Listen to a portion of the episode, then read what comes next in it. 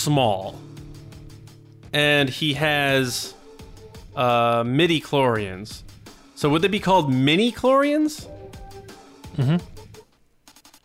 I only recently found out they're called midi chlorians. I thought mini chlorians for 20 years. I knew this was gonna lead to some stupid thing. Welcome, everybody. This is what we think about here. Oh, well, I think about here on the Resistance broadcast. Uh, it is Monday morning, just something to jog the memory as you're as you're eating your cereal or whatever you're you're, you're having for breakfast this morning. We want to thank People you for joining us. People are gonna turn that on and hear you say so blah blah blah, and they're gonna be like, "Did I start in the middle of the episode?" It's, it's it, you that you gotta check sometimes. You have to check, but you you are at the beginning, and here we are. So uh, thanks for joining us. Uh, I'm John, James, and Lacey with me as always. We have a lot of uh, news stories to talk about across the whole spectrum of Star Wars. Really, uh, real life stuff, speculation stuff, uh, actual updates on some projects. So a lot of cool stuff we're going to get into. Um, just uh, uh, well, I'll get into the reminders in just a bit. But uh, how you guys doing? What's going on with you guys? How was your How's your weekends? I'm I'm doing good. I'm I'm still in the process of absolutely making sure that I have all the Christmas presents that we need. and by that I mean did I buy Christmas presents for my wife because my wife buys Christmas presents for everybody else that Oh, good for you. we we, We have something carry in for- common no. then, because I do all that too. Do you? Yes. Mm. Yes, I'm already done with my shopping. I am not even close. Yeah, I, I'm I'm super lucky in this regard that my wife kind of handles. She's like, we need to get something for your sister. We need to get something for you know, and she goes through. Yep. And w- she figures out all this Makes stuff. a She's list. like, I was thinking, I was thinking this and this and this, and I'm like, yeah, that stuff sounds great. Let's do it. yeah. And then like, there's only certain people that kind of fall into the thing that I have to cover myself. Uh, so yeah, Me, long as I know, can James. You can like, just ship it to me. It's fine. Interesting. like two Interesting. people yeah no actually john uh, st- straight up i found something i was like oh i, I want to get this for john and then it was like $175 So? it was a candle and i was like So- nope it Was a candle? sorry it was a candle for $175 Why are like, you "No, buying me a that." candle? i've here's the thing That was saw the- my gift, a candle. does it play like Wicked Game by Chris Isaak too? Like what's going on here? here, here here's here's what it was if you want to know because you're not getting it it was the guy in uh, raiders of the lost ark and when you The light face his melts? thing his face melts Oh that is And really saw cool. and I thought that just screams John. It's a candle. What's the big deal? And I looked it It's a up. and it was like homemade candle. They have to do I- different I- layers, and it's a lot of. It was officially licensed, so I don't I don't know, but anyway, it might have been one of those things like it was originally something that was officially licensed, You know, and now that- people are like that- that's remaking it or selling it Yeah. for way That's too funny you expensive. say that, James. I um I saw something. I was like, I, that that's James Bainey. I gotta get this from. it was a, a Maserati, and I was like, oh, that's. hundred thousand dollars. I can't get that for James, so I'm sorry. The But the thought is there. the right? only car gonna to me a me candle. is Tesla. You were gonna get me a candle. I was gonna get you a car. So who likes who better? Yeah, Yeah. So yeah. Well, for the people at home, the only person that's ever bought gifts for anybody here is me. Is that no? I've bought you. No, I gave you the greatest gift of all time. If you say it's like your presents or something, I'm. what? What did you give me? An invitation to join TRB.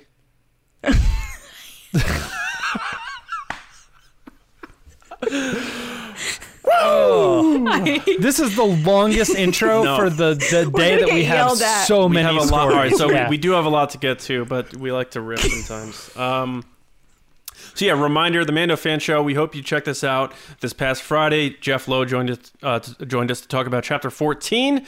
We had a really great time talking about that and speculating on what's coming up this coming Friday. Uh, it is on the podcast apps wherever you like your podcast, uh, wherever you're listening to this now, probably, uh, or watching, of course, on the YouTube channel. Uh, and uh, this Friday, 8:30 East, live on our YouTube channel, we'll be joined by Oshie Bichar from the band Beartooth. He's going to join us to talk about Chapter 15 as we're getting down to the home stretch. Uh, he's a big Star Wars fan, uh, and his band is actually a, a gold-selling uh, band, metal band, right up James's alley and mine. Actually, big metal fan myself, so I'm excited to talk about Star Wars with him and maybe sprinkle a little bit of heavy heavy music in there. Um, and the last thing, uh, weirdbrothers.com. We have uh, a coffee blend there. It's called the Resistance Brew. Lacey's holding it up if you're watching on YouTube. Just go to their site, weirdbrothers.com, look up the Resistance Brew, and it's right there for you to buy. It ship it ships it to you real quick. It can be a stocking stuffer or for yourself. Frankly, I think it's delicious. So I, I drink it quite often. Um, so that's that. But now we are going to get into the show, get into the news, and James, uh, yeah, you got a you got a big task ahead of you here, pal. So let's fire up the resistance report. It's the resistance. Well, it's never fun to start the resistance report with something so heavy, but it is uh, very important that we talk about one particular piece of news that happened um, last week, and that was the unfortunate passing of David Prowse. Um, he passed away at age 85, and uh, I saw a huge outpouring of of people uh, talking about how important he was, and uh, interestingly enough, that included uh, Star Wars and Disney film, as you know, people have said for many years that he's kind of been hidden uh, a little bit in a way. Um, but it was very evident when he passed that everybody was um, on the same page with how much he brought to the role and, and everything like that. So, um, just we wanted to mention it on the show. Um, John, if you had any, you have any thoughts here? It's just you know again what you know, a staple in Star Wars. Uh, one of the first the first images you see in Star Wars after the droids is uh, the stormtroopers and Darth Vader walking in, putting his hands on his hips, and everyone kind of saying, "Who the hell is that?" And it's uh, the six foot six bodybuilder from England who. Um, you know, was a gamer. And even when he found out he wasn't the voice and, and stuff, he still played ball and did such a great job throughout that whole trilogy. And he was the physical essence of Darth Vader. And uh, even some parts in Rogue One, you're kind of like, that doesn't really move like I remember Vader moving. And it's because he really brought that aspect of Vader. Everyone talks about James Earl Jones, but David Prowse was the guy in the suit. Uh, really bringing him to life uh, in those scenes. So rest in peace. 85, great life, great run uh, and uh, his, his legacy. He'll live on forever because of that. So rest in peace, David Prowse. Yeah, Lacey, thoughts? Um, it's very sad, and it's. I think for me, um, it's wonderful to see all the kind sentiments and everyone saying all these wonderful things, um, which you wish the person could see, because uh, oftentimes people don't say things until it's too late. So just a reminder of that, telling people you appreciate them, but also just kind of a reminder that time doesn't stop. And I think it's just one of those things as Star Wars fans in particular we've learned over the past probably decade is like time doesn't stop and our heroes aren't always here. So it's a little sad, but we appreciate him and we're glad he was a part of the saga.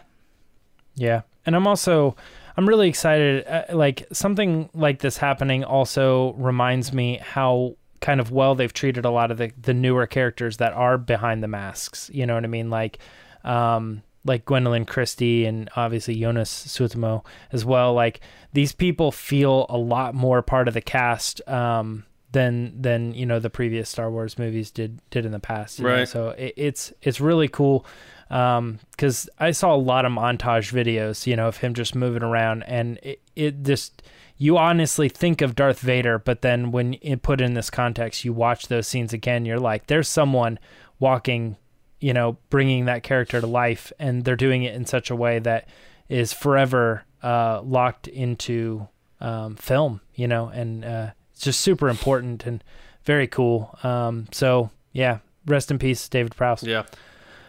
Um. All right, let's talk a little bit about George Lucas. Um, George uh, recently uh, has been interviewed for a book that is upcoming by Paul Duncan. It's called The Star Wars Archives, and they're category uh, uh, I can't think of the word, but cataloging uh, episodes one through three, like this particular time era of Star Wars. And uh, he did this interview, and uh, the biggest uh, thing, in kind of our opinion, to come out of this interview was specifically that he kind of gave Star Wars up. Like he said, I retired from Star Wars specifically to spend time with my family. Um, there was uh, there was some more details here as to, to how he came to that decision, um, and uh, I'm I'm gonna let John talk a little bit about that.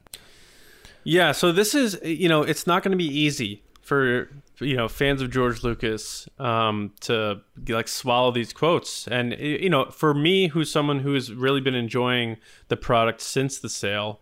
Um, uh, AGL, uh, I think um, it's still tough because you see a guy who's here, sitting here saying, uh, "I was almost seventy at the time."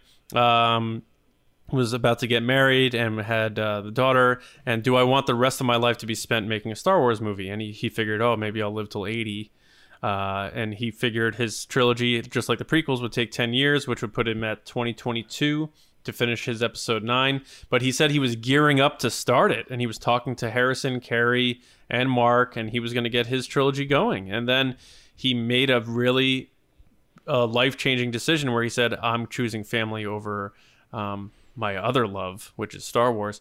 And the thing that really caught me is he knew he couldn't do it the way he would want to, which was still be involved and still be the head of Lucasfilm, but be back here because he said he's so uh, a micromanager and he's so controlling about his baby uh, and he tried to do. He said he tried to do that with Empire and Jedi, but he was whoop, he was right there, right in the grill, right, right up. He pretty much almost. Some say he directed Return of the Jedi, like with Richard Marquand. Like he was so no, not that. He had these markers on the boards and stuff. Like he he said he couldn't be partially vested. It's all or nothing.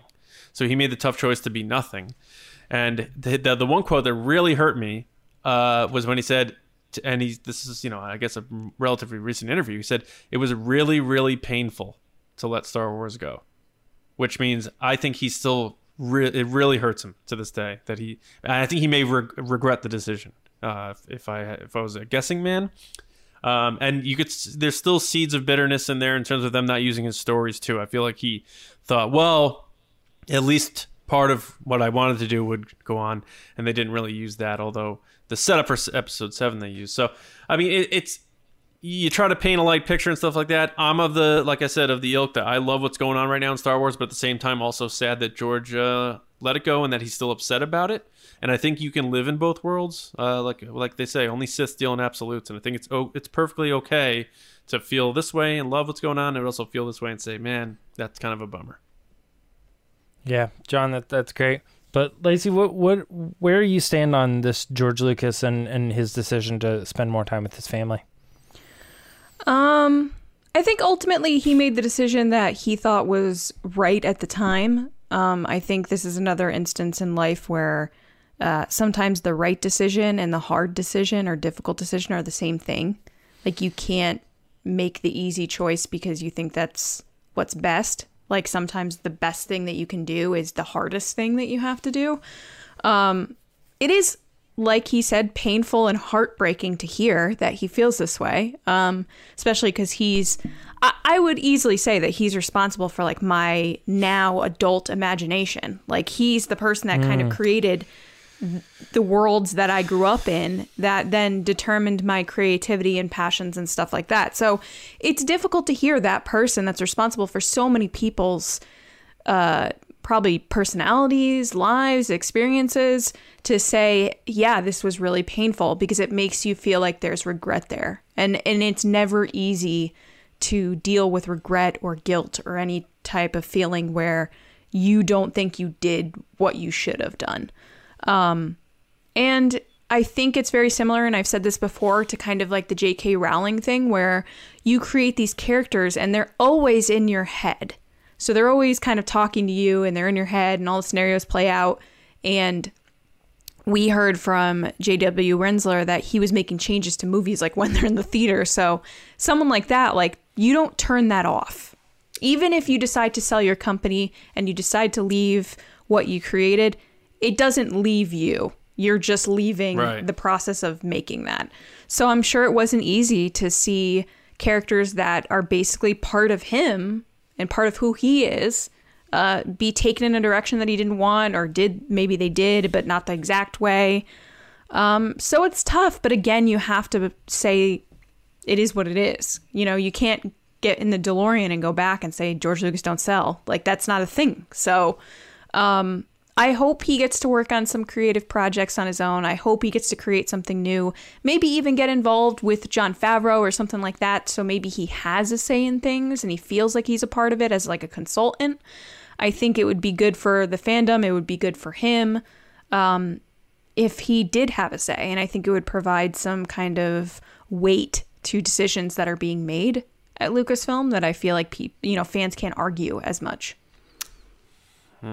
Yeah, I mean, I I definitely sold me there on the end too, because um, I I think there's a lot of of honor that comes with this type of thing. Because I know, and we all are this way, but like when you're a creative person, you have this idea of the direction it's it's gonna go, and ultimately the only way that you're going to be able to get that done is by bringing in other people. And when you bring in other people things change and it gets really hard to let go of you know your original vision.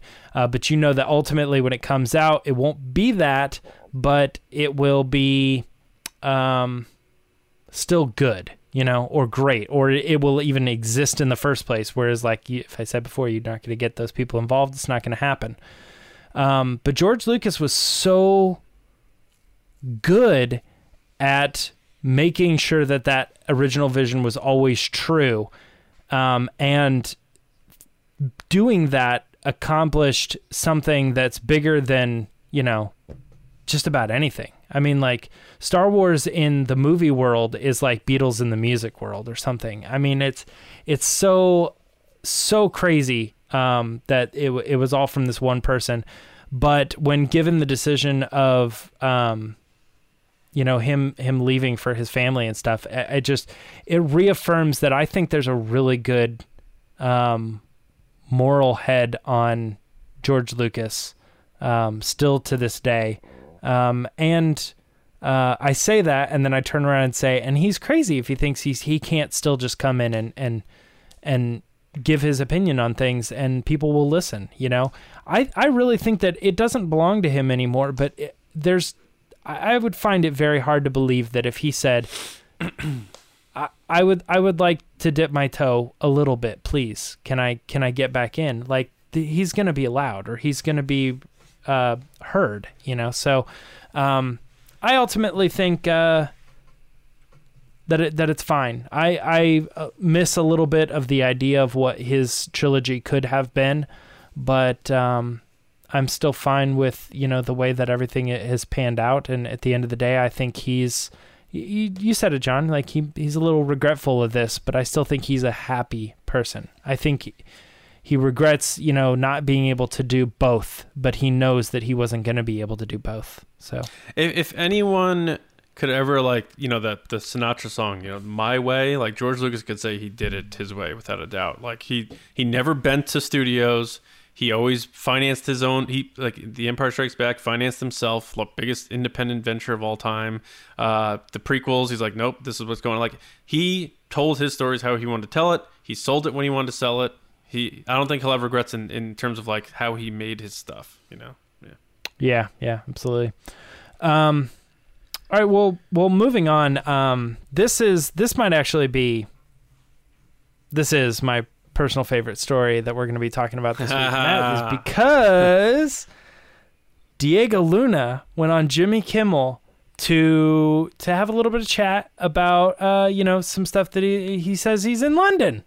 What are you in London for? And he did the joke that I don't like, which is I'm working on a little project. You hate that. You hate I- that. yeah, it really, yeah, it, it bothers me. But, but anyway, um, I, I absolutely stand Diego Luna. I, I love this dude. I was in, I, I almost feel like I enjoyed watching this interview more than the episode of The Mandalorian. I was just like glued, like watching every, everything that comes out. I'm a huge fan of him and uh, yeah, he's he he goes through the whole deal, ex- explaining you know um, that he's currently shooting this series and where it kind of fits in the timeline, and um, he's just he's just an awesome guy. And uh, I wanted to to ask you guys what you thought about this interview, John. What did you think? Um, fun without a doubt. Uh, the the whole bit about um, Jimmy Kimmel um, saying, "So let me let me just get this straight. You're filming a prequel series to a prequel to A New Hope, which takes place after the prequels." And he starts laughing. He's like, "Yep, I think that's about right."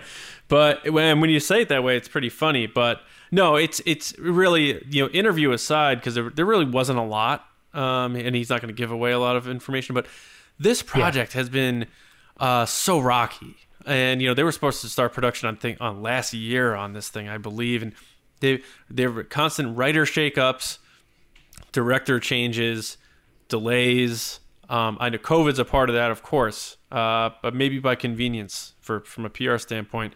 To to hear that they're filming this right now is a huge uh, weight off of fan shoulders, I think, because until you hit go on the camera, we've seen like the Boba Fett movie project, a lot of Star Wars things that people thought were going to get made, and they just didn't happen.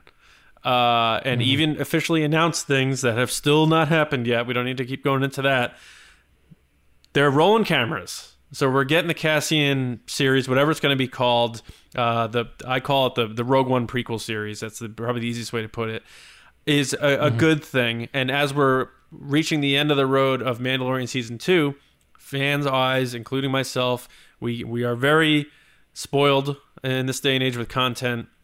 We're hungry for more info on what's next. We know Mando season three is coming. They're filming that now, but what's the next thing? And it looks like, you know, if they film this thing now, um, you're looking at a 2022 release. The only thing that I heard that will put a little damper on it is post production stuff is delayed on this uh, project uh, in terms of how they mapped out the scheduling from what I've talked to people on. So they're going to get the filming done, but what they initially wanted started on post production is being delayed a bit. So I don't think it's that bad, uh, and a lot of that has to do with visas, and you know people have to travel to international locations to, to do this stuff and, and go inside the bubbles, and you know uh, the NDAs and the skeleton crews, all that stuff. Um, it's definitely going to be a 2022 show, uh, so people shouldn't expect it uh, 2021. But you're gonna have that, and you're gonna have Kenobi Celebration. 2022 is gonna be a monster year for Star Wars. You're gonna get a trailer for that 2023 film probably. So. Um, 2021 is We gonna be just skip ahead. 2021 is going to be good because we're going to get back to a normal life and we're going to get Mando again and, and we're all going to be feeling good there. It's the then reset year. 2022, just- 2022 is going to be like the next 2015 for Star Wars, I think. And that's going to be the vibe. So I'm channeling those good vibes. And again, uh, to to put a bookend on my thing here, the fact that they're rolling on this show is all that matters. And uh, I couldn't be happy for, for Diego Luna. He's another one of those guys that you want to root for because he seems vested. He doesn't feel like he's better than it. I'm all I'm all, I'm all about it. And I- I'm not the biggest, you know. I was like, oh, do we need this series? I don't know. Uh, give it to me. I- I'm really excited for it. Lacey, um, how awesome is Diego Luna? Uh, he's so awesome and he's so hot. Had So to say awesome. it. He's so I'm not attractive. gonna say so hot. Havana Nights, Dirty Dancing, so good. Go see it. Um, also, obviously, Rogue One. He's very attractive in that movie too. Um, anyway, I really liked what John said, where he's saying we better uh, yub nub in 2022 like it's 2015. Yeah. Because if I'm thinking, like, oftentimes, you know, people look back, you see on Twitter, people look back to, like, oh, what year were you hyped about Star Wars? And I gotta say, 2020, 2015 was, like, my favorite year of Star Wars, I think. With Celebration, I think Anaheim was, like, my favorite celebration uh, for content because it was that Star Wars is back. Personal experiences, obviously, 2019 is my favorite, but it was just the excitement of Star Wars is just the best. John's giving me like a you better say 2019. um, Come on. yeah, no, I, I'm excited. Again, wh- every time we get a little update about this and Kenobi, I'm like, yes, let this happen. Like, please, Yeah. just let's go. Let's do this. Um, and I'm, I think the thing I'm most excited about with this show is to see K2SO again. So the fact that I get to see him again and like, I can't wait for the gifts and stuff that are going to come from him. I just know it's going to happen. That's a Um, great can't wait. point. Yeah. Yeah.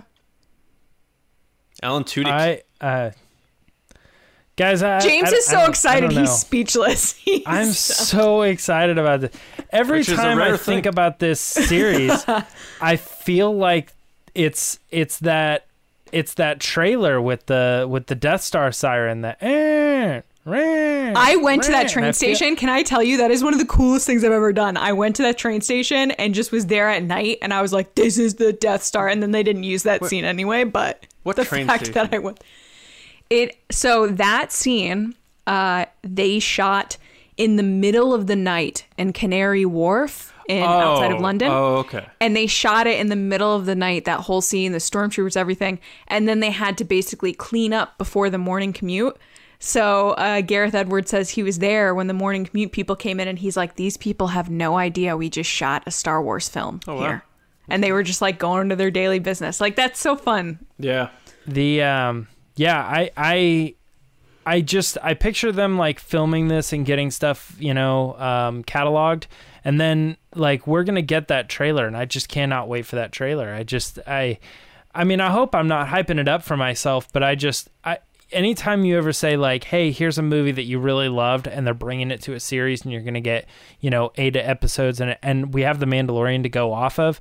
I, I'm just like, "Oh man, just yeah, if if you please just do what you're doing with the Mandalorian, but it's Rogue One." Yes, like that reaction just- video is just james going ah for a minute Yeah. and a half So so this this John, cry. like you said before, they're they're they're putting it to film. They're actually there. They're getting it on camera. And I- I'm looking at Diego Luna, just him saying, "Yeah, we're here. We're doing it. We're doing the Star Wars thing." And I'm like, "It's real. It's really happening. Yes, I want it." Um, there's stop saying it's not going to happen. You know, it's happening. Like, yeah, I love it. So fetch. Anyway, um, all right. so Yeah, well, it's- stop saying it's not. you're saying happen. Stan you're saying so fetch who is this What's that, what's that quote from Well- uh, uh, Danik Ferrick or whatever they're saying in uh, Mandalorian? Dang ferret. Dank Dang. Ferrick. I feel like that's it, Yeah. that's the fetch of Mandalorian. yeah, he's Stop like make stop trying to so excited. Yeah. yeah, he's so excited about Grogu. He's like, "Dang, Ferrick, that was awesome." Yeah, and Grogu's like, ah right. yeah. Um. Okay. Another story here. Rosario Dawson is uh is actually getting to speak out a little bit about playing the character of Ahsoka Tano. Um. This. Um. She she says she still wants to continue to play the character. Um. But this this interview was specifically with uh, StarWars.com. Uh, she did do something with Vanity Fair that was kind of a bigger thing that also included Dave Filoni. Dave Filoni also had uh, things to say about bringing uh, this particular character into the Mandalorian, why and for what reasons, and how they handled it, and um, uh, the the fallout of you know now that it's happened. Uh, what more does that mean? There there was a lot that went into all this. Um, John, what did you think of uh, any statements from either Rosario Dawson or Dave Filoni? What was your takeaway from from these uh, articles? I don't know, Lacey, what would you rather talk about, Rosario or Filoni? I think my big takeaway of this was uh, her talking about Ashley. I mean, that's kind of like the big thing that stood out to me was I think, and this is something that kind of frustrated me. I'm not going to lie. Online is after the episode came out, there seemed to be this conversation of who's the better Ahsoka and kind of pitting them against each other as, hey, Ashley's better. Hey, Rosario's better. Better.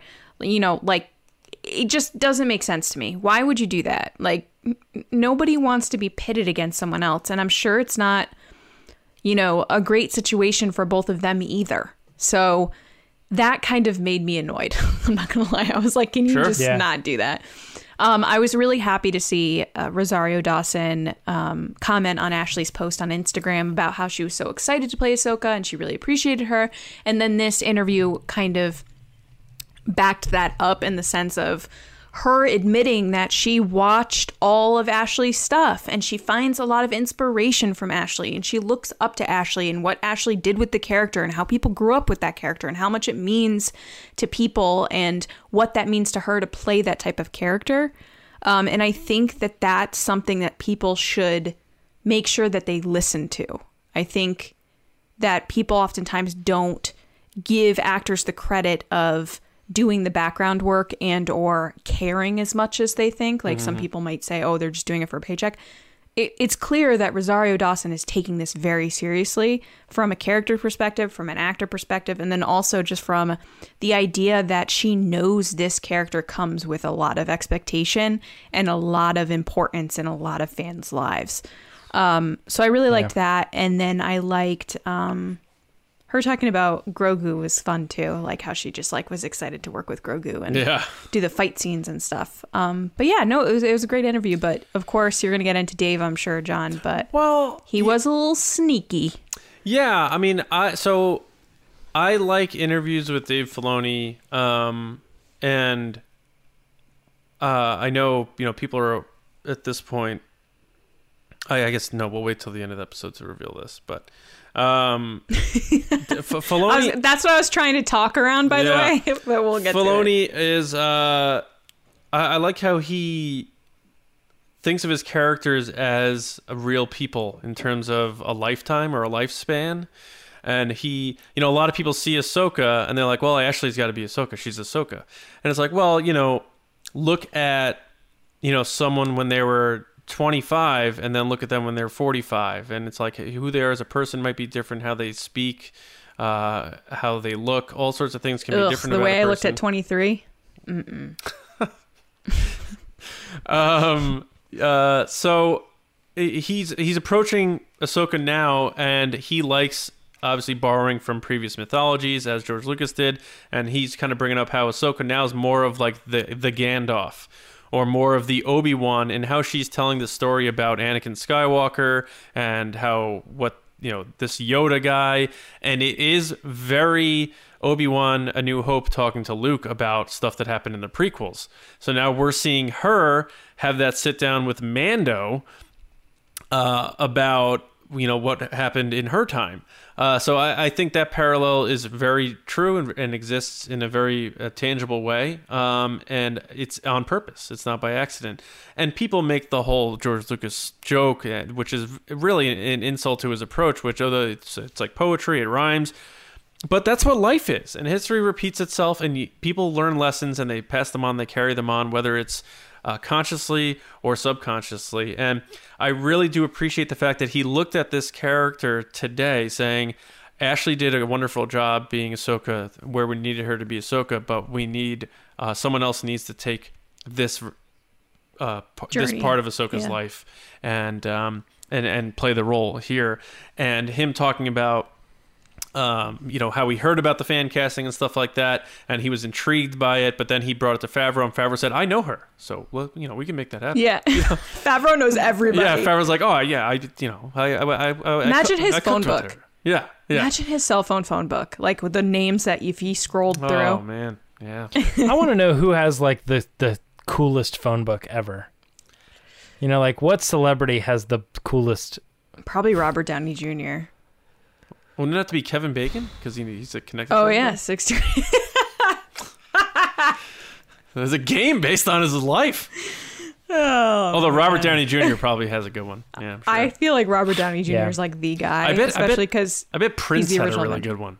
Like Ooh, Prince yeah. seems like he would have like a really good uh, phone book. yeah, I feel like he would have a lot of people who are legitimately good, but like people don't know who they are. Like his friends would be like people you never heard of. Yeah, but uh, probably Taylor Swift too. Mm-hmm. I feel like she's someone that has like a lot of contacts. Yeah. Yeah. I mean, you could Ryan look at Reynolds. directors too, She- Yeah. Spielberg and stuff too. she has yeah. Kanye West blocked in her phone, probably. She should. Yeah. Um, no, but yeah, to to round it out She doesn't. with. Uh, to round it out with Filoni, um, I you know I like that aspect of it, and you know when when he says it, I hopefully it, it lends credence to um, fans appreciating it, and maybe you know simmers the flames that uh, Lacey's talking about, which really don't exist between actors, but that's the go-to thing online. Is you know uh, you must compare this to something else. You can't just say this is good. It has to be this is better than this. One of these have to go. I'm Which so sick of that meme. Which oh, one? stop doing that. It- It's like none of none of it has to go. You have to go. How about that? So uh, you have to yeah. go. Imagine if you just start replying to those tweets with "You have to I, go." I did. I did to one of them. I, I quote tweeted. I said, "You go. You get out of here." But uh, no, it was UberFacts. I said, "You UberFacts can go." Like try the stop Will trying to like you get Stop out. trying to take your brand and inject yourself into fandoms to like get looks at your brand by causing fans to fight. Like screw you. And Uberfacts My- tried to do that. So My favorite thing. I- By the way, we have an upcoming guest, Stephen Ford's coming on Mando Fan Show soon, and uh, he he replied to AT and T once. They were like giving him some snark or Comcast, and he just wrote "Okay, brand." Oh, okay, that's pretty funny. Yeah, I like. I just loved it because he was like so clearly like he's like "Okay, company," Right. like you're not a person. right. Yeah. Um, no, I yeah, I uh, I don't know. Where was I going? Ahsoka, how do you feel about it? Blanking recently, yeah. Um, it's because Cassian's on the brain. You can't just everything else. I'm sure it had to do with Filoni. It must be. well, we were we were we were talking about the whole like how people have to go up against each other. Oh, I know what it was. It was like I don't I don't actually mind that meme. Like I think it's a fun game, but I I think it's dangerous Sure. because I think the wrong person playing that game weaponizes it. You know. Yeah. Um, I I do find it fun. Like if if you had to, if you The have food to ones pick are three fun. of these, if you had to pick three of these four things, which one you're like, oh, but I love all four of them. So you start. It makes you think about how you enjoy things, and you know, yeah, yeah I don't know. I I don't Or- mind the meme, but I The- hundred percent agree that it can easily be weaponized. And the, the worst one, which might be unavoidable, is when an actor is like, uh, I auditioned for this role and I didn't get it. And then people are like, oh, this person is better than Daisy Ridley. She should have been Rey. And like, how do you think that makes Daisy Ridley feel? You know, like that. that I, I hate that stuff. I really do. Yeah, it's it's weird. You said um, and the worst one, and because I thought you were talking about one of these hot dogs' names has to go. Uh, One of these hot dog names. have- That's that's one of them. Yeah. Well, yeah, because uh, and I chose I chose D worst. You said the worst. Never mind. James, I have one for you, I think. Ready? One has to go. Cassian, Ezra, Thrawn, Kanan. Like go, Not th- go, uh, go Th- where? Thrawn. I would get rid of Thrawn. Wow, Probably. that's surprising because you're wearing a Thrawn sweatshirt. That's true. How about uh, um, Jeff, Jeff thinking uh, Thrawn's showing up? And, Yeah, and, that's and Mando. crazy. Yeah, interesting. I didn't know he was such a big We, Thrawn uh, fan. That Jeff's was a big- that was what I learned. He, he's a big nerd in the action figures like me. Like I was a Power of the Force guy. So when he was br- bringing out the green cards and the red cards, I saw his back shelf. I, we had talked to him previously about that. Those were like those were the the beefy Star Wars action yes, figures. yes. Funny. Uh, yeah. I just loved how he's like, it's up Um, on the top shelf and I'm not getting it, so too bad. it. But it's Yeah. there. Yeah. Right. yeah. Uh, no, but uh, getting back on track, guys, because I feel like we're a little off. The the Rosario Dawson and Dave Filoni interviews were great. If you want to go check them out, um, they're both on StarWarsNewsNet.com where we kind of catalog everything. Um, I, and John, you said it too earlier. Like I I love Dave Filoni interviews because I always feel like. Um, like he is in real life, he kind of gives you like a little bit of the information, and then that kind of leaves you hanging. And this interview had like a huge cliffhanger that really caused people to stir up um, a lot of like uh, speculation on where the Mandalorian's going and and spin-off shows and all sorts of other things, as he said, alluded to the whole like um, Because when does the end of Rebels take place? thing. yes. that yes, that was and, the big thing. and, yeah. like so like Filoni Huge. it's, it's at the point with Filoni where you're, you're almost like I want to give my take on this thing but I want to hear Dave Filoni explain what what how, why it was made first before I my take means absolutely nothing Yeah, exactly. Yeah. like you have an option between like red and blue and you have an opinion about it, but Dave Filoni if he if he's like, "Well, see blue is the way that it's supposed to be." You're like, "Oh yeah, I mean that was a that yes. was a filler episode and he's like yeah so this episode is actually the most important episode because and you're like oh I Yeah. am Andy Bernard as a food critic, apparently. Uh, Yeah. these Movie muffins critic. are bad. Yeah, Um, Well, Dave Filoni uh, has been doing a lot of work, and uh, one of the people that he's been working with recently is Pedro Pascal, um, and that's because he has been on the set of The Mandalorian a lot more this season than he did in season one, and uh, he got to talk a little bit about that when he did an interview with Entertainment Weekly, um, saying you know uh, how the physicality of the character is super important as we talked up top, you know, about George Luke or uh, not George Lucas, David Prowse um, playing Darth Vader. Pedro Pascal is in this costume and he has to bring the character to life, and he feels like he was only able to do it because of. Um, you know his upbringing and schooling and, and the other things that he's been involved with in the past, um, and he feels very um, very happy with the way that it uh, it's coming to be as far as like how the character is coming alive, despite the fact that he has to consistently wear a helmet. Um, John, what, th- what are your thoughts on Pedro Pascal? Um, I, I I like realism in Star Wars in terms of knowing the yeah, he's in there, the actor's in there, or or that sort of thing. And I know that sounds weird with the David Prowse comparison, obviously, but um, with yeah. with something like you know the Temuera Morrison, you know, oh man, that's that's the guy. He's that's the guy, you know, that sort of thing.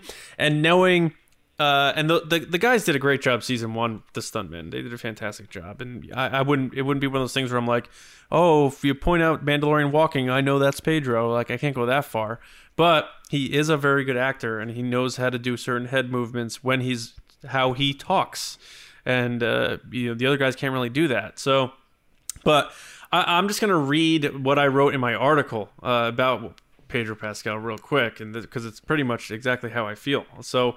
I just said, while he clearly likes to joke and have fun, Pedro Pascal is also very self aware when it comes to how fortunate he is to do what he does while understanding and never abandoning the big picture of life, the human condition. If you watch video interviews with Pedro Pascal, which I recommend, you will see a very human, very sensitive person who wears his heart on his sleeve. He is the star of one of the biggest shows in the world, yet carries himself with an incredibly genuine and infectious humbleness that makes you want to root for him in everything he does, even if he doesn't need it. Star Wars is fortunate to have someone as talented as Pascal to lead the inaugural Disney Plus series.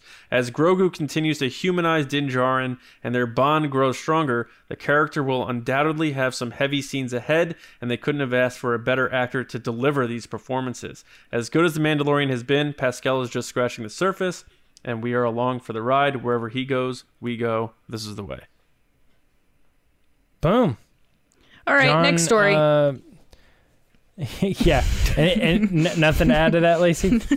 no, I think that was beautifully said. Um, he he's a great actor and he's so wonderful online with fans and he has a great sense of humor and he just seems like such a kind, wonderful person. And I think we learned that from the panel at Celebration in 2019 when he came out and he was like, yeah, they brought me in and they showed me all this art and they were like, I was like, oh man, what do you want me to be? They're like, we want you to be the Mandalorian. And he was like, what? And like him taking pictures and stuff. So it's just clear that he really, really loves this role and he was the perfect person they could have chosen. Well, Lacey, so. you were you were front row for that, and he he. you always, you've always, you always I, I say that. I say that because there was one moment I forget what was said to him that made him do this, but he almost he puts his head down on the table and put his arms yes. out, almost like yes. he was embarrassed that he is the guy. And I forget what either Favreau. No, that somebody... was his his. Oh my gosh, you want me to be the Mandalorian? Oh, moment. okay. He put yeah, he put his head like on the uh, table. Yeah, that was, that, he's just cool. so gracious and wonderful. Yeah. yeah, he's great. Yeah. Um, great yeah, article. Go I, read it. Yeah, I love Pedro Pascal. I think he's great. Um, I know him from this, so this is the thing for me that I've I've not seen him in anything else, and I think it, um, it was funny because actually on Friday we were talking about Robert Rodriguez and Spy Kids and all that other stuff. There's a new Spy Kids trailer, and I'm sitting there and I'm like, what the heck is the Mandalorian doing in this? Like I hear his voice, and I was immediately pulled to it.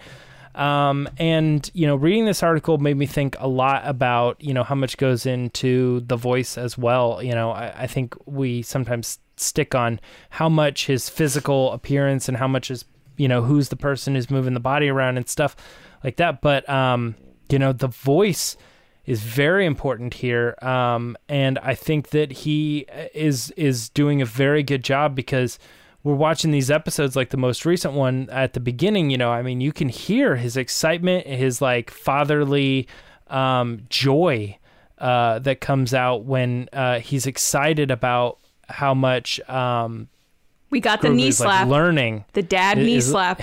I loved it. is is learning how to use the force and uh, yeah i mean i think he he's doing a great job um, on, on both fronts voice and physical. And uh, again like i think it just had more to do with his scheduling in the first season uh, and not his um, lack of commitment. Um, we're definitely going to see more of pedro pascal. And hopefully soon here uh, we we forgot to speculate that on the mando fan show uh, when he's going to take off his helmet and be a little bit more relaxed with that. I have a theory that let's go for it. it's not we're not in a book it situation here but i think it's going to be something where uh, he's forced to take it off by moff gideon ooh or they Uh, yeah. or they restrain To him break- and take it off him or something you know Or Baby Yoda's hurt and he th- he throws it off to to provide care. Like that's Yeah, always the I- dramatic thing. Like especially in superhero movies, it's like, oh, I'm Spider Man. Let me take off my mask when the person's hurt. yeah You know. Yeah, I, I agree. Like, if there's a willingness to it, then he can move forward past that. John, is, as dramatic as yours is, where like he's like, he's trying, like Moff Gideon's trying to break him down mentally. He says, I, "I'm going to make you. I'm going to force you to break your credence, or or so take your helmet off." And show me who you really are, or I'm going to kill the child. And he has to do it. That reimburses or, or like reinstates how much he's going to want to leave the helmet on after these events are over. i, I Like he's yeah. never going to want to take it off after that. So and like in- I think Lacey's is more long term. I agree. I, I I agree, and that would make sense if that happened. I'm thinking in the realm of like Star Wars in terms of what it means to to take the mask off, and like with Vader, it was Vader saying goodbye to what he held on to, which was Vader. Uh, and the, but then you also have the other flip side of that, where you have the dominance over somebody by making them remove it, and that's Snoke telling Kylo Ren take that ridiculous mask off. The So- only thing that's kind of pushing me against that, um, well, I think it's a, a good theory, is that the Bo Katan stuff where she's like, you could take your helmet off. yeah, no, like I- that's I already agree. kind of in his head. Whereas Yeah. if that didn't happen, I would totally be like, yeah, he'll be forced to take it off. yeah. Um, but the fact that that's already, and we, the next episode after she does that, he like lifts it up so that the baby sees like the bottom half of his face. Right. Mm-hmm. The other thing, John, just not not step on your own example, but yeah, you're right. Snoke did force Kylo Ren to take that stupid thing off his head, and then what did he do? He rebelled, killed Snoke, and put that thing right back on his head. Yeah. Like he said, no, th- yeah, you're gonna make me take this thing off. That's not me. I am this other entity. Yeah. I'm Kylo Ren. Yeah. Fair, fair. Um, okay, uh, guys, there were a couple other things uh, that we wanted to kind of mention, briefly mention, maybe even talk about a little bit. But uh, we just wanted to say that The Mandalorian is officially the third highest streamed show behind Queen's Gambit and The Office, which is is crazy in this time being because you guys know how many people are watching The Office, how many people are watching. It's like they read Gambit. my streaming log. They're like, Lacey has The Mandalorian as the number three because all I ever watch is The Office and Queen's Gambit and Mandalorian. I read this article and I was like, so it, they're just hacking my number system. number four was Hallmark movies, actually. So there you go. or Virgin River is the new one that I've been watching, actually. Yeah, actually, actually, apparently, uh, Adam Sandler movies have been watched uh, two two billion hours of Adam Sandler movies on Netflix. People need to pick me up this year. I I Yeah. forgive it. I forgive anything people watch this According to Netflix, also. yeah. Um, all right, guys. Live action Ahsoka uh, apparently has led to an increase in the Clone Wars and the Rebels stream. Um, I mean, how, how does anybody know? But you know, there is a company company that kind of keeps track of a lot of this stuff, and they were they said notably, um, you can see that people are watching the Clone Wars and Rebels. Uh, I, I I heard a number. This is bad reporting, but like four four times more popular than it was like a while ago. um, some something along those lines. But like, definitely a huge increase in how many people are watching the Clone Wars Yeah. and the Rebels, specifically because of the uh, the recent uh, live action version of Ahsoka and the interest in the backstory of the characters. Also, I'll just I say had- this. Oh, go ahead, J- John. Oh, I was just gonna say, I think I think people who are listening or watching to this episode should uh, stay till the end of this episode. Yes, yeah, we're gonna we're gonna kind of reveal something. Uh, okay, um, Wait, hold on. One more thing What I was going to say is actually, I had three random people, not like random, obviously they know me, but random in the sense of Star Wars fans, like casual people, uh, text me about where they should start with Rebels and Clone Wars this past week. Oh, that's Three great. different people. So, um, first of all, I should have sent them to James uh, instead of me. Just be like, yo, text this number. to let you know. Uh, no, but uh, it just kind of backs up what you were just saying, James. Is like people are getting into that stuff. Yeah, and I and I love it when people like people are getting into just the Mandalorian in general, and they'll always come and they'll be like, "Hey, I've been watching the Mandalorian. I- explain this for me." And I'm always like, "Excuse me, what? You want to talk about Star Wars?" You're like, "Excuse you me." don't talk about Star." Yeah, Well, I was like, "We are about to get down. Like I said, We're about to have a conversation." Clone Wars, I know it has weird stuff, but when it comes to Rebels, you start on season one, episode one, and you start watching. Yeah, I mean Yeah, that that's one's where pretty, I that would- one's that's what super I said. straightforward. Yeah. It's a connected. Clone Wars is yeah. weird because there's there Clone Wars is like the machete order, like you know. It's very you can have like well, these ones aren't important. Just watch these. Watch these in these orders. It, yeah, chronological. Um, well, guys, one last thing we wanted to say. Um, rest in peace, right? to uh, farewell, farewell, Jeans guy, uh, Oh. as the mistake in the Mandalorian has been removed. Um, I know, I know, we're already probably past this as a culture, but it's hey, it's our Monday show. We're reporting it. It's done. Um, yeah, they took him out. So not not much, not much more to say. We actually digitally removed John. Uh, John guy's out. yeah. Um, but yeah, that's it. Uh, kind of interesting. We did a poll on that particular thing. Do we leave him in or do we keep him or do we leave him in or do we take him out? And even though most people said leave him in on our poll, uh, they did in fact. Disney was like, I saw. TRB's poll. I say no to this. Yeah. Uh, Also, Reddit AMA request Jeans guy. Like, Jeans I want to, if we can track him down, I would love to have him on the show. Right? And shout out to. That guy's to never um, gonna admit who it is. shout, No, shout yeah, out no. to uh, artist Brian Ward who made the action figure card of Jeans guy. and it went everywhere, and I felt so bad because every time I saw it, I was like, "This isn't yours." Yeah, Stop right. reposting people's art. You get, you It get- is the worst thing you could do. Just gotta- retweet them, or if you post it, tag them or something. Yeah. tag them. I can't.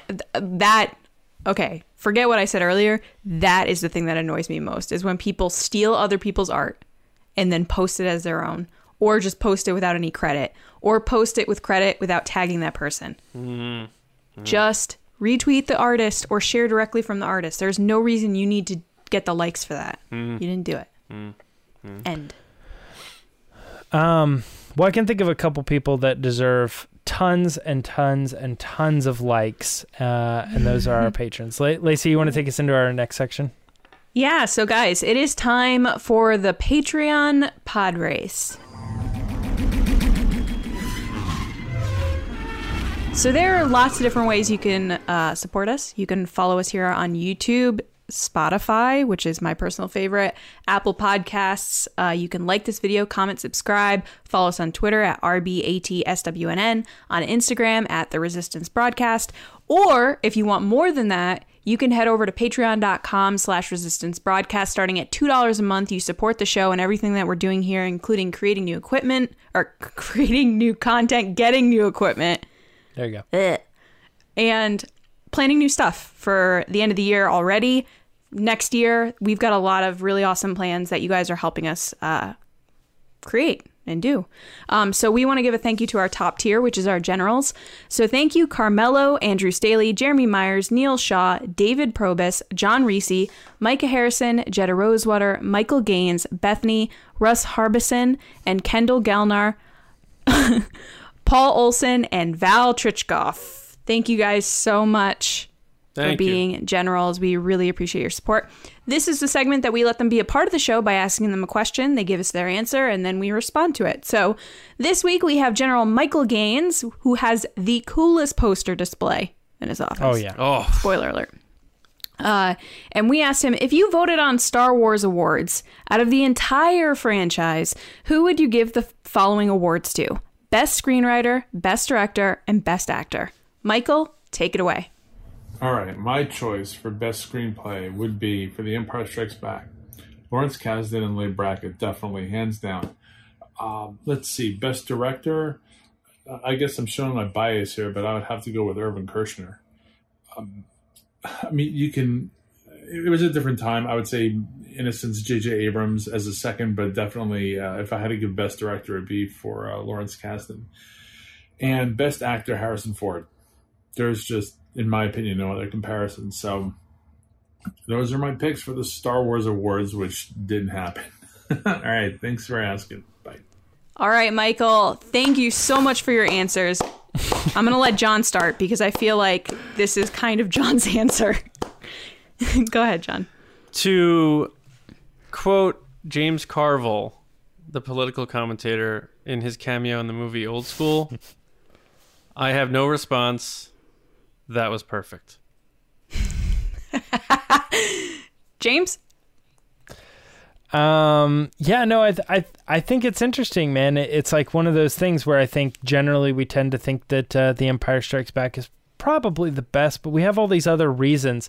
But at the end of the day, when it really comes down to it, um, you put it up against, you know, it's like, oh, the the best screenwriter, and you're like, well, I do got to give that to The Empire Strikes Back. You know, best director, best actor. He goes to the whole thing, um, and it and it it proves true. And there is a reason that people tend to gravitate towards that one, and just in general say like, hey, I I have my own personal favorite, but we all got to admit like the best film, like the best movie that was made out of Star Wars, really for everybody, it probably is The Empire Strikes Back. It just it just does everything correctly.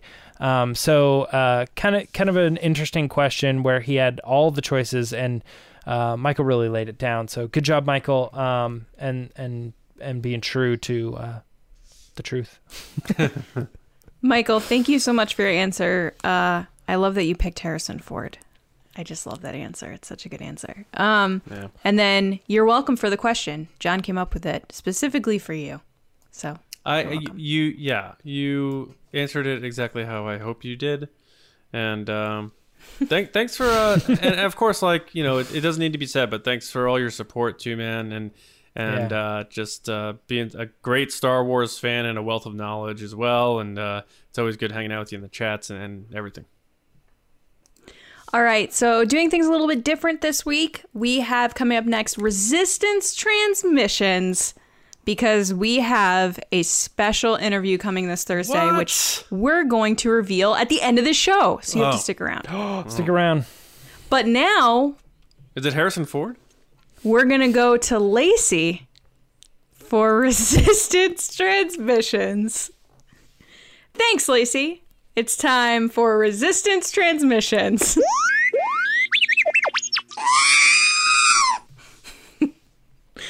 All right, guys, you know how this works. Every week, John puts up a crazy, wacky situation, and you guys give your answers. I don't know what the scenario is. I don't know what you said, so we'll see how this goes. Um, now everyone's listening, like, well, maybe I should just skip ahead and, and come back. Don't. Ah, don't do No, that. people listen to the around. resistance. All right. So the scenario is Grogu, which, by the way, I really love that name. I love it too. I, I'm very, I I'm very it. used to it. Yeah. Yeah. I love it because I know some people were like, "I don't know." I, I loved it. As soon as I heard it, I was like, "It's perfect." All right. Grogu is in line at the DMV to have his name put on his license. okay, because he's 50, he can drive. Uh, what other Star Wars characters does he see at the DMV, and why are they there? All right, first up is Adam Odell at Odell Adam. Hey, Adam. He said, Captain Carson Teva and Trapper Wolf are there, bored out of their minds doing ship inspections for out of sector ship registrations. That's perfect. That's exactly what they would yeah, be doing. that's that's yeah. All right. Next up is Alex Zukis at Zubaka, who said Koska Reeves is being asked to leave her to leave as her picture for her ID was taken seven hours ago, and she is still staring at the camera. Give me my Emmy. John. Ridiculous. Next is uh, Kendallorian at Galactic Curator. Hey, Kendall. He said five porgs stacked on top of each other under a trench coat trying to get a speeder bike license. I like that. It's very like. Have you guys ever seen that? Have you ever seen that uh, clip of the guy? How they always do like, um, what, what is it? Man, like kids stacked up under a trench coat. Like that's a Yeah, they that's did it with thing. the Snickers commercial where it's that weird lady and she's like, "Oh, Snickers." But then this guy did an impression of a coat dressed up in a man suit. And it's so funny. He's like doing this thing. Like it's so good. You got to see it. Google that. Anybody who's listening. Man, man dressed in trench coat. Or Jeez. Next trench up coat is dressed in man. Next up is Holo Chronicles podcast at Holo Chronicles. Hey guys, uh, they said Grogu. Hey, can you put 24 for my height, please? And no, I am not an organ donor. Oh, You very, mean blood donor. very topical. Yeah. Uh, next is Fluke Skywalker at one Fluke Skywalker. What's up, Fluke? He said Max. She is there taking the eye. Oh, Oh, Maz. Maz. Yeah. I think you meant- Maz, she is there taking the eye exam before she gets hers renewed. She might need that. Although she Oh, has all those like Yeah. that was so cool about that character. She Can you the can you see the the one or on the two, left? one or two, one or two. All right. Next is Joey Sack at Joey Sack, who said Din Djarin is there to get his license renewed. The DMV informs him that he needs a new license picture and he's not allowed to wear his helmet this time. This is not the way. I didn't know Moff Gideon worked at the DMV, but apparently he works. Yeah. oh. Next is Brian Pothier at B Pothier. Brian, what's up? He said Darth Maul is there to get his vanity plates that read L3GL355. which reads as I don't, oh, legless. oh yeah. Okay. legless. oh, missed that one. All right. That's good. Next is Russ at Clockwise Turnip. Ooh, that's a good handle. Is that a I new like that. handle for Russ? I don't know. I just like the handle. No, is yeah, this I'm- Russ Russ? I think it's Russ. Oh, hey Russ. It's Russ Harbison. Why why turnips? That's a good question. All right. He said Kylo Ren has been there for hours because he never filled the proper pa- paperwork to change his name, and they don't accept him saying Ben Solo is dead as proof. That's good. and Russ. last but not least is Georgina Taylor at GM Taylor said, and there's a Bo-Katan Karen looking to fight with the manager. Guys, thank you so much for being a part of the show. If you want to be on the show next time, make sure to follow us on Twitter at RBATSWNN. John puts up the scenario, you give your answers, hashtag resistance transmissions, and that's it. Back to you, John. Okay, thank you to everyone for listening and watching and being a part of the resistance. As Lacey said, subscribe because we have a lot of content coming your way. And um, while we may take a little break at the end of this month for the first time in three years, uh, we're going to be shot out of a cannon once again in January. So make sure you are subscribed anywhere you prefer to catch TRB, the Mando Fan Show, all the stuff we got going on, all of our other videos too, like Patreon, all down the line. Uh, but also go to StarWarsNewsNet.com for all of your Star Wars news. Uh, again, the Mando Fan Show uh, Friday. We're going to be talking Chapter 15 with uh, Oshie Bichar from the metal band Beartooth. Uh, and he's going to join us to uh, break all that down. Um, but this Thursday, you're not getting one with the Force. You're not getting Will of the Force. People are always asking about where this person is. Found him. so on the count of three, we're all gonna say who we're Oh, come interviewing. on. The On- character or the person? The the person. Okay. Uh, on the count of three, we're all gonna say who the person that we're interviewing is on Thursday, and I think people are gonna be really excited about it. So here we go. On three. So one, two, three. Taylor, Taylor Gray. Gray. Ezra himself. We found him. Forget your hashtag. We found him. He's going to be in the Resistance base on Thursday. Uh, we're so excited to have Taylor Gray on. Uh, so pumped about that. I mean, I'm I'm fired up. I am fired up. I, I've already done some Big time. rewatches of some key episodes and stuff like that. So you guys pumped uh, about? Uh, obviously, you're pumped, but just say something. He's the best, and I'm and I know you guys already know that, but he is. He really is. Yeah. Yeah, um, so so excited for for this. Uh, obviously, I know everybody here knows that I'm a big Rebels fan, so being able to talk with him and kind of ask him a lot of the questions and things that I personally have been wondering and, and curious about, um, i- including other things too about you know, hey, Mandalorian's going on, what's going on, you know, a little bit. So, um, yeah, so we'll see. Yeah, It's, it's I'm excited. I yeah, I'm absolutely excited for it, and we got more more stuff coming after that too, which I'm excited about also. Um, but uh, all right, well now let's uh, shamelessly plug ourselves. Uh, Lacey, where can people uh, uh, hang out with you on the social medias? I was like, I don't know where this. I didn't is know what to say. I was like, People can find me on Twitter and Instagram at Lacey Gillerin. uh, James. Um, yeah, now that the Loth Cat's out of the bag, you can find me being excited Oh. about Taylor Gray Yeah. coming up. Uh, Twitter and Instagram at Meyer Trunks. Nice. You can find me on Twitter, at Johnny Hoey, and Star Wars Newsnet. And if you uh, want to hear me talk about other movies, like 80s movies and 90s movies, I have a little side fun podcast with uh, one of my best friends, Mike, uh, which is called Just Like the Movies. So go to anchor.fm slash just like the movies and listen to me talk about like GoldenEye and Batman and stuff like that. If An Alien Art Farm. An Alien Ant Farm. Yeah, exactly. That's what it was. The name was based off. of, Yeah. Um, but um, yeah, so we don't need to say it. We're gonna be back with you Thursday morning. Uh, we are so excited for that episode, and don't forget the Mando Fan Show on Friday night. Uh, but until next time, from the three of us here at TRB, we will see you around, kids.